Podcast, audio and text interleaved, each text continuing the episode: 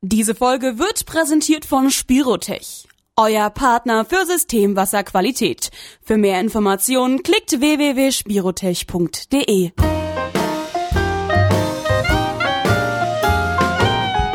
Na, heißt genau. Der Wissenspodcast. Ja, hier ist er wieder, euer Wissenspodcast aus der SAK-Branche. Hier ist Nice to Know und heute haben wir was ganz Spezielles für euch. Und zwar dreht sich hier alles heute um das Systemwasser, um das Wasser, was wir in Heizsystemen und Kühlsystemen benutzen. Und äh, dafür haben wir wieder unsere zwei Wissensexperten am Start, unter anderem den Patrick Stümpfle. Grüß dich, Patrick. Hi, moin. Servus, grüß dich. Und als kleine Premiere heute, ja, eine Koryphäe auf seinem Gebiet. Sven Kittner ist hier zu Besuch. Hallo Sven, grüß dich. Schön, guten Abend, Florian. Hallo. Ja, wir wollen heute ein bisschen über Heizungswasser reden und ähm, ja, wir haben hier eine, eine Grundlage und das nennt sich, oder die nennt sich die VDI 2035. Patrick, auch an dich hier schon direkt die erste Frage. Seit wann gibt es die VDI 2035 und warum wurde sie erstellt? Ja, das ist eine gute Frage. Also im ersten gibt es mal diese VDI 2035 seit 1979. Also da wurde sie zumindest zum ersten Mal veröffentlicht. Wir haben uns schon unterhalten in Vorgesprächen. Im Endeffekt so ab 83 ungefähr ist sie dann wirklich in Kraft getreten. Also ist schon wesentlich länger, als wir uns überhaupt vorstellen können, weil viele kennen ja so die VDI eigentlich, wo ich auch her bin oder wie ich auch so meine immer wieder, so von 2011, wo eigentlich diese Hocheffizienzpumpen installiert worden sind oder zumindest auf den Markt gekommen sind. Im Endeffekt, wie sieht die VDI 2035 mal aus? Die VDI die 2035 ist so, dass die Stand der Technik für die Wasserqualität in Warmwasserheizungsanlagen, also das muss man aufpassen, wir sprechen nicht von Brauchwasser, sondern wir sprechen wirklich von Heizungswasser.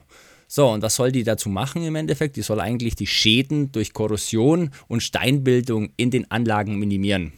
Bis zum 1.3. haben wir eine VDI 2035 Blatt 1, 2 und 3 gehabt. Da war Platz, äh, Blatt 1 sozusagen Vermeidung von Schäden in Warmwasserheizungsanlagen wegen den Steinbildungen und das gleiche Blatt 2 Vermeidung von Schäden in Warmwasserheizungsanlagen mit wasserseitigen Korrosionen. Die sind inzwischen Zeit aus, aus zwei sozusagen in eins geworden. Also das heißt, wir haben da ein Blatt. Und das Blatt 3, da geht es um die Vermeidung von Abgasen, also von Schäden im Abgasen. Im Endeffekt, das wird jetzt zu Blatt 2 und damit haben wir jetzt seit dem 1.3. sozusagen bei der VDI 2035 nur noch zwei Blätter. Blatt 1 sozusagen Steinbildung und wasserseitige Korrosion, wo wir vermindern müssen und Blatt 2 im Endeffekt die abgasseitige Korrosion. Ja, jetzt habe ich mal direkt eine Frage nochmal an dich zwischendrin. Für was steht VDI? Was muss man sich darunter vorstellen? Warum heißt es VDI? Also VDI ist der Verein Deutsche Ingenieure und der ist gegründet und der macht im Endeffekt uns das Leben schwer. Nein, Schmarrn macht uns natürlich nicht, sondern der kümmert sich, der kümmert sich natürlich um sehr viele DIN-Normen und im Endeffekt ist es so, es ist eigentlich eine Richtlinie, wenn man es genau mal nimmt. Und ganz wichtig, es geht eigentlich auf den Heizungsanlagen nach DIN EN 12828 und das ist im Endeffekt für, für Gebäude mit Vorlauftemperaturen bis 100 Grad. Okay, vielen Dank. Sven, wollen wir mal ein bisschen was von dir hören? Du bist ja berufswegen mit der VDI 2035 eng verbandelt direkt mal eine Frage an dich. Und zwar, ich kannte es noch, meine alten Altgesellen haben immer von einem Heizefest geschwärmt. Ich habe dann mal irgendwann nachgefragt, was ein Heizefest ist. Und das war letztendlich genau das. Der Heizkreis, also die Heizung wurde fertiggestellt, die Heizkreise waren äh, entfüllt und weitestgehend entlüftet. Und dann wurde zum ja, Feierabend beziehungsweise zum Anheizen immer noch mal ein oder zwei, vielleicht auch drei Bier getrunken und das war dann das sogenannte Heizefest. Aber du hattest mir ja mal im Vorgespräch erzählt, dass das einen tieferen Sinn hatte. Kannst du uns einmal ganz kurz was dazu erzählen? Ja, aber lieben gerne doch. Ja, das Anheizfest, äh, das, wo man heutzutage noch, ich sag mal, in den älteren Heizungsanlagen, gerade in den Isolierungen, die Bierflaschen wiederfindet, hatte tatsächlich einen tieferen Sinn. Und zwar ging es dabei weniger eigentlich um das Bier trinken, sondern man hat letztendlich gesehen mit dem Bier die Zeit überbrückt, in der man die Anlage das erste Mal hochgefahren hat. Und zwar wirklich hochgefahren. Damals mal eben locker bis 90 Grad. Also sprich wirklich einmal Volllast das System auf die maximale Anlagentemperatur hochgebracht. hatte ganz einfach den, äh, den Vorteil oder ähm, den Zweck, dass das Wasser thermisch entgast worden ist. Ja.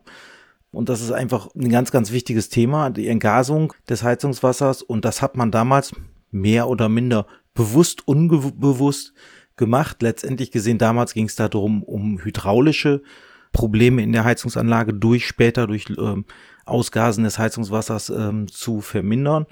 Hatte aber eigentlich unbewusste Art und Weise noch, noch viel mehr äh, Nebeneffekte. Aber das war eigentlich das eigentliche Anheizfest. Das ist, die Gesellen waren am Bier trinken und der Lehrling durch, durfte durch den Bau schlurfen und reihum um entlüften. Also so habe ich es noch kennengelernt damals. Warst du Geselle oder warst du Lehrling? ich war damals Lehrling und war derjenige, der erst das Bier ran schaffen durfte und als das Bier dann da war, äh, durfte ich durch den Bau rennen und entlüften, während andere die Kannen leer gemacht haben. Super, durftest du wenigstens das Pfandgeld behalten? Äh, selbstverständlich nicht. ja, ja, gut, alles klar. Weitere Frage auch an dich, Sven, und zwar, warum ist trotz sinkender Wasservolumina immer wichtiger, das Systemwasser in ein Heizungssystem aufzubereiten? Kannst du uns da was dazu erzählen? Ja, letztendlich gesehen muss man dafür tatsächlich auch etwas in die Geschichte der VDI 2035 eintauchen.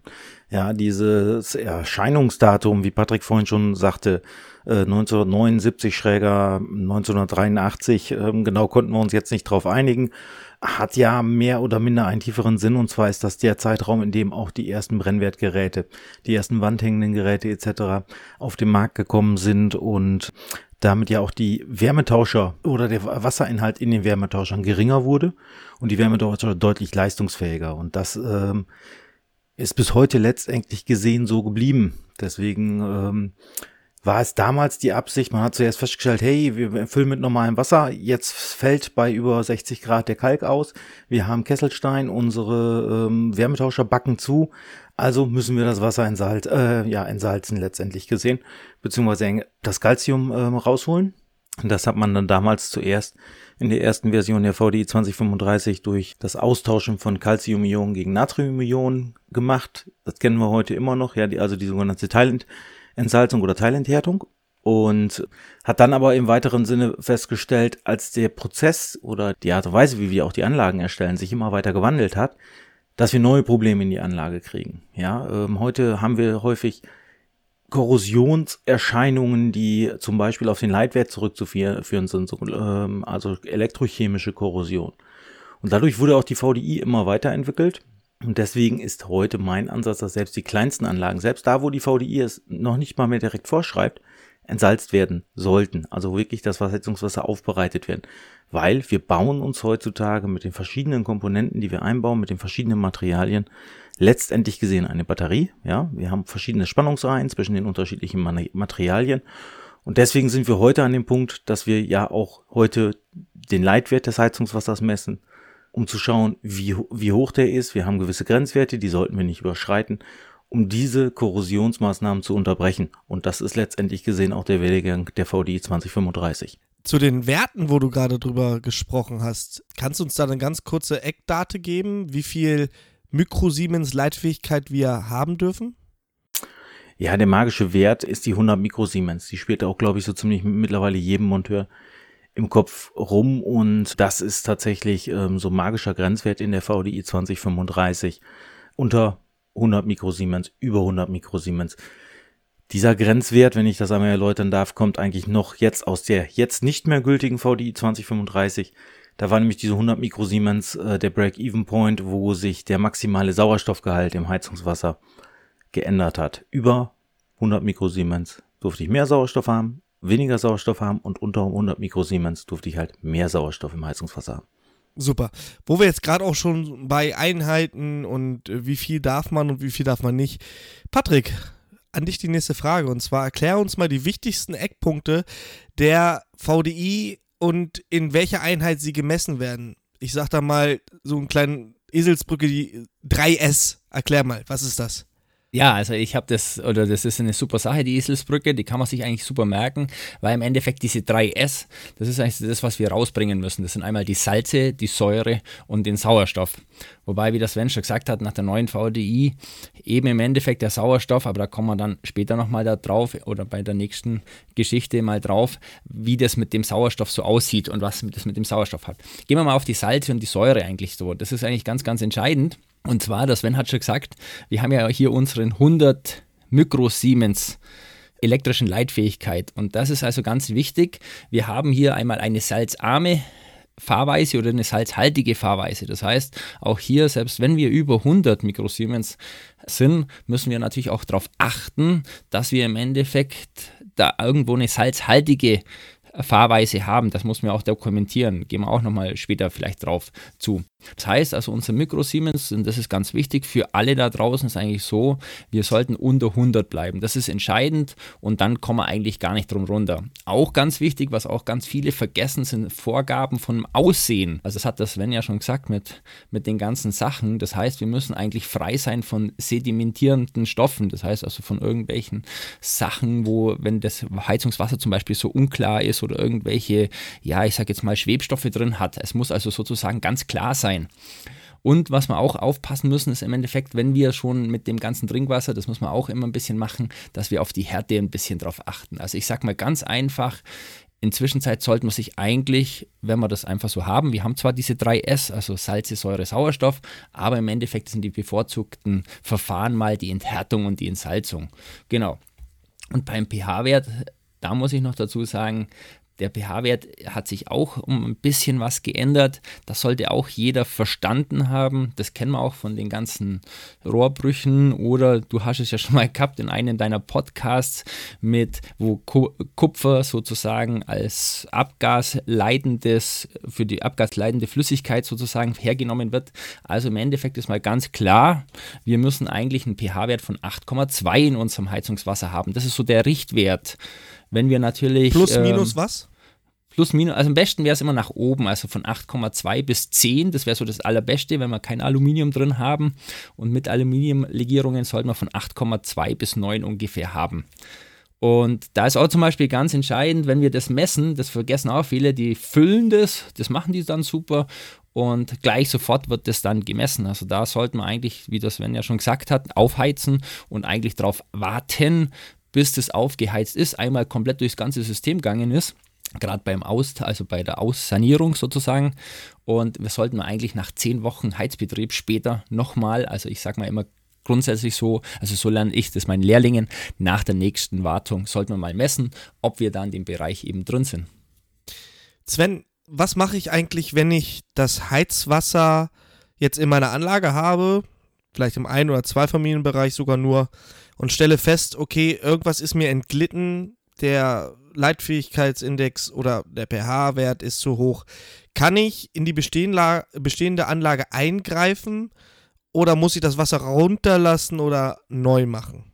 Nein, du kannst durchaus äh, je nach Ursache ähm, sogar eine, eine sogenannte Wassersanierung durchführen. Ja, es gibt Systeme, mit denen kannst du das Heizungswasser heutzutage gleichzeitig filtrieren gleichzeitig pH-Wert stabilisieren über, um es etwas tiefer zu sagen, über ein Kation-Anion-Austauscherverfahren ähm, kannst du das Heizungswasser vom pH-Wert dann noch äh, stabilisieren und natürlich ähm, dann wieder dementsprechend auch vom Leitwert in die richtige Richtung bringen.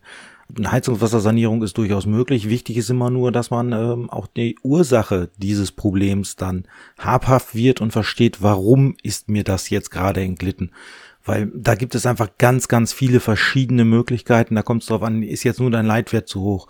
Ja, oder ähm, ist, merkst du gleichzeitig eine Veränderung des pH-Wertes und so weiter und so fort. Also das muss man sich dann wirklich tatsächlich einmal im Detail angucken. Fängt bei der Druckhaltung an. Druckhaltung, darunter verstehen wir auch das ganz einfache Ausdehnungsgefäß. Ist dieses defekt, kann das massive Auswirkungen auch auf dein Systemwasser haben gibt verschiedenste Möglichkeiten, Inhibitoren, die dort reingegeben worden sind, sonst irgendwas. Also da ähm, zum Beispiel oder auch wenn Gase, wir sprechen immer von Sauerstoff, aber wir müssen eigentlich von Gasen sprechen, wenn Wenn Luft in das System eindringt, dringt damit Sauerstoff ein auf der einen Seite, du hast Sauerstoffkorrosion, du bekommst aber auch CO2 mit in die Anlage äh, herein. Das CO2 wiederum unter Druck und Temperaturbelastung kann sich umwandeln in Kohlensäure. Dadurch reißt dir der pH-Wert weg. Mit dem wegreißenden pH-Wert hast du wieder mehr Korrosion, dadurch mehr Schwebstoffe und so weiter im Heizungswasser. Dadurch auch wieder einen erhöhten Leitwert. Also es ist einfach wichtig, sich das System einmal genau anzuschauen, eine Analyse zu machen, wo ist das Problem. Okay, vielen, vielen Dank, Jungs, für diese Auskunft. Äh, Patrick, wolltest du noch was sagen? Nein, danke. Aber wie gesagt, ich denke, das was, nein, nein, ich denke, dass das, was der Sven gerade auch jetzt hat, wir im Endeffekt wirklich im nächsten Podcast einfach mal nochmal mehr ins Detail gehen sollten, weil man merkt schon, wie viel eigentlich da dahinter hängt in unserer Heizungsanlage und wie schnell auch unser System kippen könnte.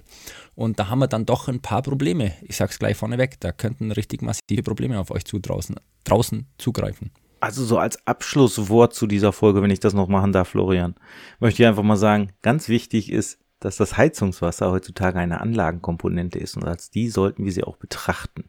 Und jetzt bin ich ruhig, bevor der Florian vom Sofa rutscht. Nein, alles gut. Vielen, vielen Dank. Und äh, ja, die VDI 2035, ein breites Thema. Da reichen 15 Minuten Podcast nicht auf. Dennoch wollen wir es so kurz wie möglich für euch halten, denn ist auch schon äh, trockener Stoff, ne? Also muss man mal sagen, gerade so VDIs oder, oder Dienst, so Wälzen ist jetzt nicht für jeden was. Deswegen halten wir es kurz.